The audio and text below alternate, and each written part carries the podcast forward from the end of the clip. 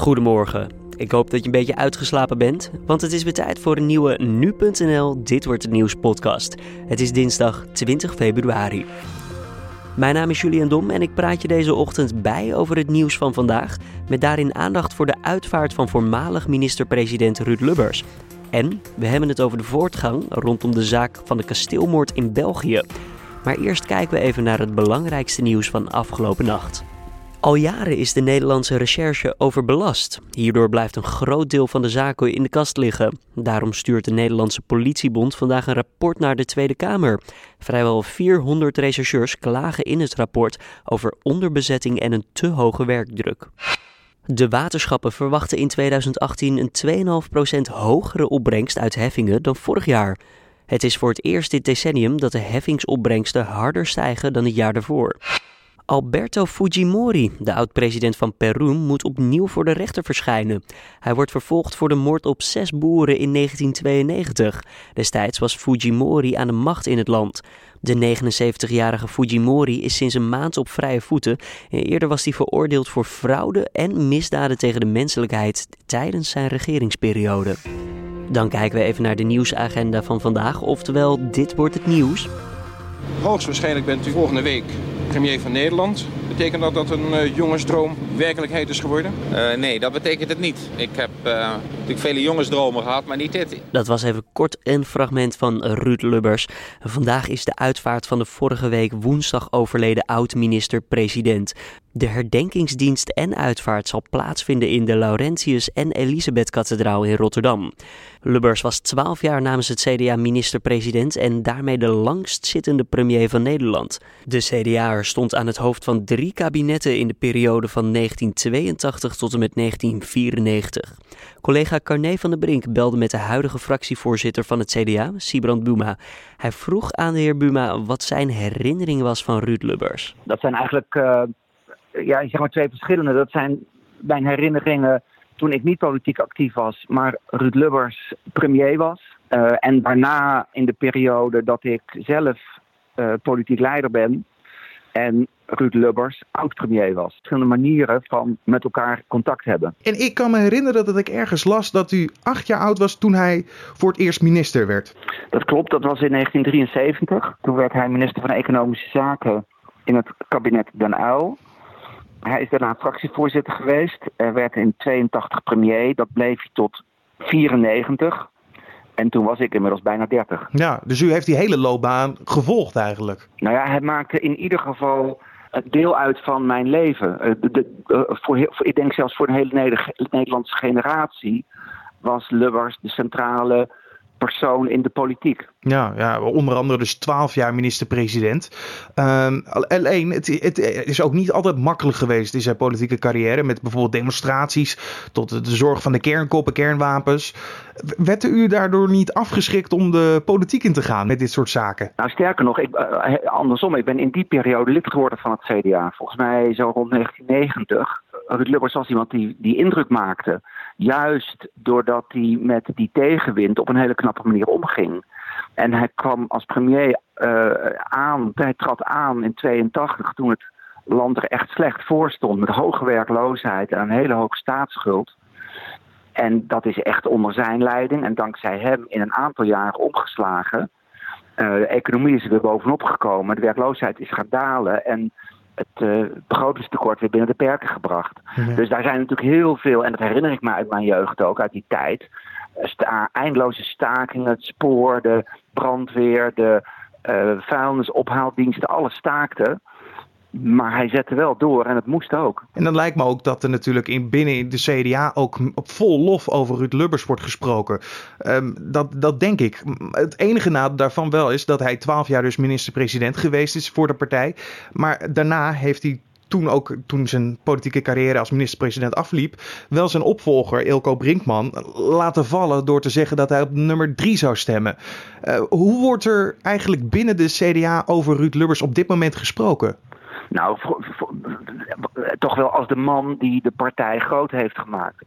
Het CDA is als fusiepartij opgericht in 1980. En dat was best wel spannend. Maar hij is de eerste die echt um, het CDA als logische partij wist neer te zetten. Uh, Dries van Acht is natuurlijk nog KVP-lijsttrekker geweest. Uh, of in ieder geval KVP-leider. En werd vervolgens de eerste leider van het CDA. Maar uh, Ruud Lubbers was echt de natuurlijke CDA'er. En dat is, ik denk dat iedereen zich dat zo herinnert. Hoe, hoe kwam u het nieuws eigenlijk te woord dat hij afgelopen woensdag was overleden? Ik, uh, ja, ik, het, het, raakt mij zeer omdat ik hem goed ken. Uh, en uh, ik, ik, wist natuurlijk wel dat het niet goed met hem ging. Het afgelopen jaar was het contact al veel moeilijker uh, te krijgen. En dus dat, dat het fysiek en geestelijk niet goed met hem ging, wist ik. Maar dan is het nog steeds toch een, een, een verrassing dat dat nu uh, to, ertoe leidde dat hij overleed. En belangrijk altijd met een groot staatsman ten slot is dat de gedachtenis in ieder geval van de persoon en ook van de gedachtegoed voortgaat. Hoe, als we als u, aan u gaan vragen, hoe moeten wij Ruud Lubbers herinneren de komende jaren? Voor mij staat voorop dat hij de premier was die in een moeilijke tijd, hè, het ging economisch heel slecht, datgene wist te doen wat echt een land weer op de rails zette. En dat op een manier wist te doen dat Nederland ook nog dichter bij elkaar werd gebracht en niet geproduceerd uit elkaar viel. En dat is wel uh, een, een, een uh, kenmerk van Ruud Lubbers wat weinigen hem nadoen. Je hoorde fractievoorzitter van het CDA, Sibrand Bouma, in gesprek met Carné van den Brink. Vandaag gaat na een jaar lang proforma zittingen de roemruchte zaak van de kasteelmoord van start. Op dit moment zijn er vier verdachten die allemaal afkomstig zijn uit Nederland. Dat is opmerkelijk omdat de zaak draait om de moord van de Belgische kasteelhuur Stijn Selens.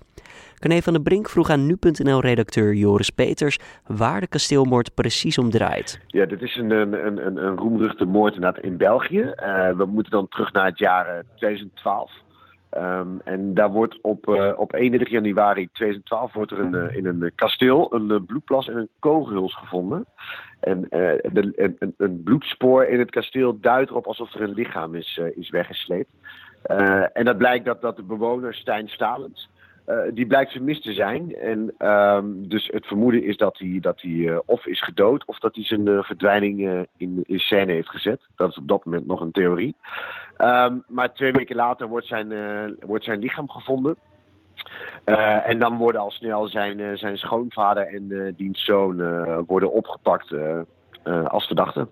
Ja, weet je eigenlijk waarom de familie erbij betrokken is geraakt in, als verdachte zijnde?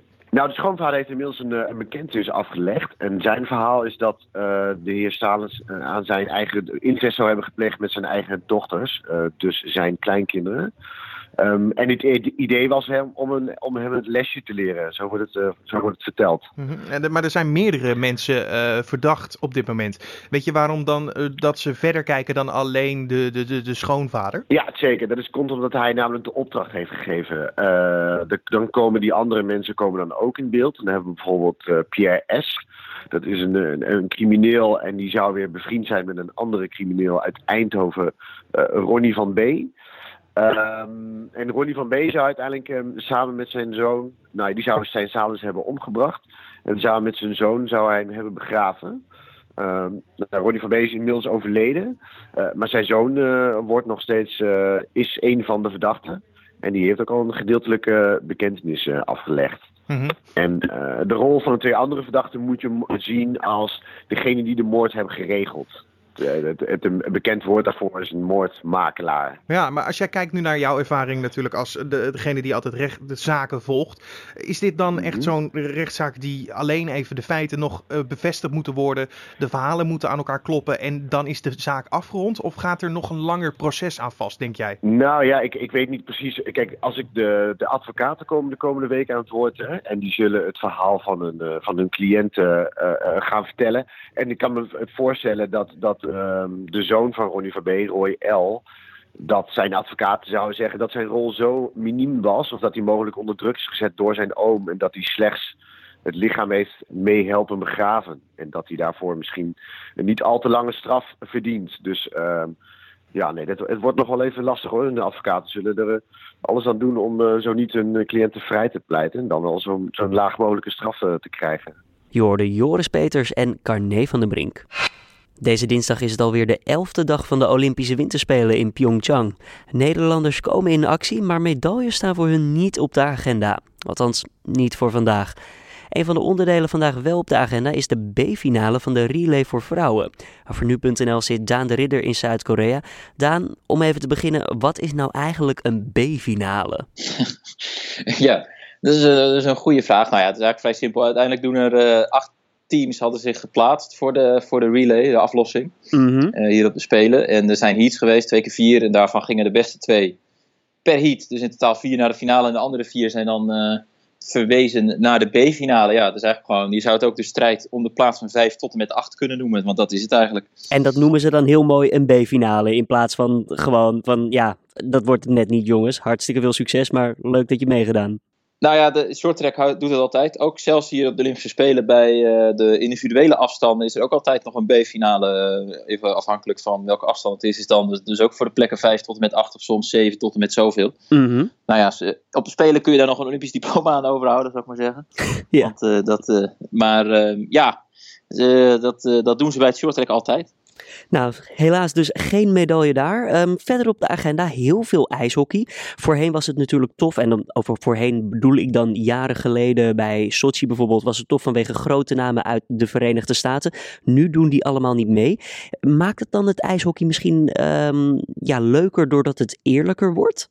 Nou, op zich uh, waren de NHL-sterren ook nog wel aardig verdeeld over de landen. Canada natuurlijk wel de meeste en daarna Amerika. Maar ook Zweden en Tsjechië en Finland en Rusland uh, hebben ook uh, altijd uh, veel, veel, ijs, veel NHL-sterren gehad. Zelfs Slowakije had er altijd wel een paar. Maar het, okay. klopt, het klopt in die zin wel dat ehm, ja, de steekt niet zoals Canada. Ja, dat had echt een, een, soort all-star team altijd. In Amerika Mhm. ook wel.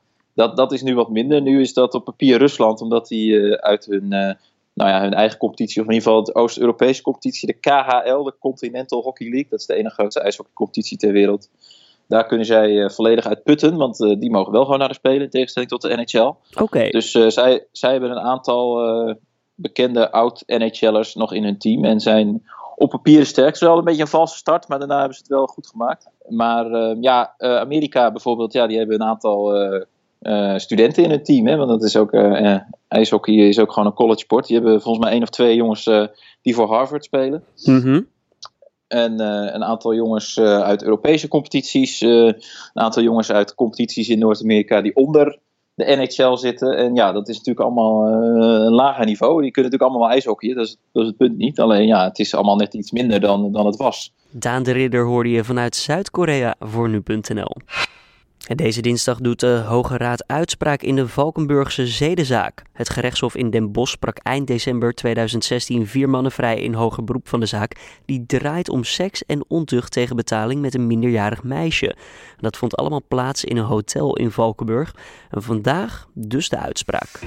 Dan kijken we naar het mediaoverzicht van deze dinsdag 20 februari. Veel ondertekenaars van de petitie om Beatrix Roef terug te krijgen als directeur van het Stedelijk Museum hebben de petitie helemaal niet ondertekend. Dat meldt NRC Next. De petitie is opgezet door directeur van Veilinghuis Christie's in Amsterdam. En deze spreekt tegen dat er sprake is van spookondertekenaars. Eten kopen in de supermarkt wordt mogelijk duurder. Dat zou komen door toedoen van de Europese Commissie. Die wil dat boeren meer geld krijgen voor hun producten in de supermarkt. Volgens het FD leidt dit tot prijsstijgingen voor de consument en het zou dan vooral gaan om prijsstijgingen bij groente en fruit. Gemeenten komen steeds meer in actie tegen veelvuldig gebruik van anabole steroïden door jongeren, dat schrijft de Volkskrant. Om er zomers goed uit te zien is de populariteit van het middel gestegen. Bijverschijnselen zoals stemmingswisselingen en libidoproblemen zijn echter vaak onbekend bij hen. Onder meer in Winterswijk en Werkendam is de gemeente een campagne gestart. Trouw gaat in een analyse in op de vraag waarom juist een Russische atleet is betrapt bij het curlen op doping tijdens de winterspelen. Er zijn wel veel vooroordelen over curling, maar het lijkt eigenlijk geen intensieve sport. Schijnbedriegt.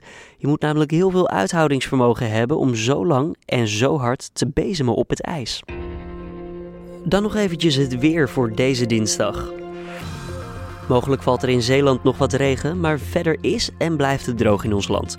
Vanuit het noordoosten breekt de zon steeds vaker door. De maximumtemperatuur ligt rond de 6 graden. Dat gaat gepaard met een zwakke tot matige noordoostenwind. En voordat we stoppen nog eventjes dit. Voor de 15-jarige Anthony Borks, die tijdens de schietpartij in het Amerikaanse Parkland meerdere kogels opving, is al bijna 113.000 euro opgehaald. Borks raakte gewond terwijl hij met zijn medescholieren een veilige plek probeerde te zoeken. De tiener werd meerdere keren geraakt door de schutter toen hij een deur probeerde op slot te doen. Andere scholieren bleven door zijn actie wel ongedeerd. In het ziekenhuis werd Borks bezocht door de lokale sheriff die zijn hand vasthield. De politieman vond het een eer om de jongen te ontmoeten. In drie dagen tijd maakte inmiddels al bijna 5500 mensen geld over om zijn behandeling te bekostigen. Dit was dan de Dit wordt het nieuws podcast van deze dinsdag 20 februari. De Dit wordt het nieuws podcast is elke maandag tot en met vrijdag te vinden op nu.nl om 6 uur ochtends. En laat ook eventjes een recensie voor ons achter op iTunes of Soundcloud. Ook staan we natuurlijk open voor feedback. Je kan gewoon een mailtje sturen naar redactieapenstaartje nu.nl. Voor nu, tot morgen.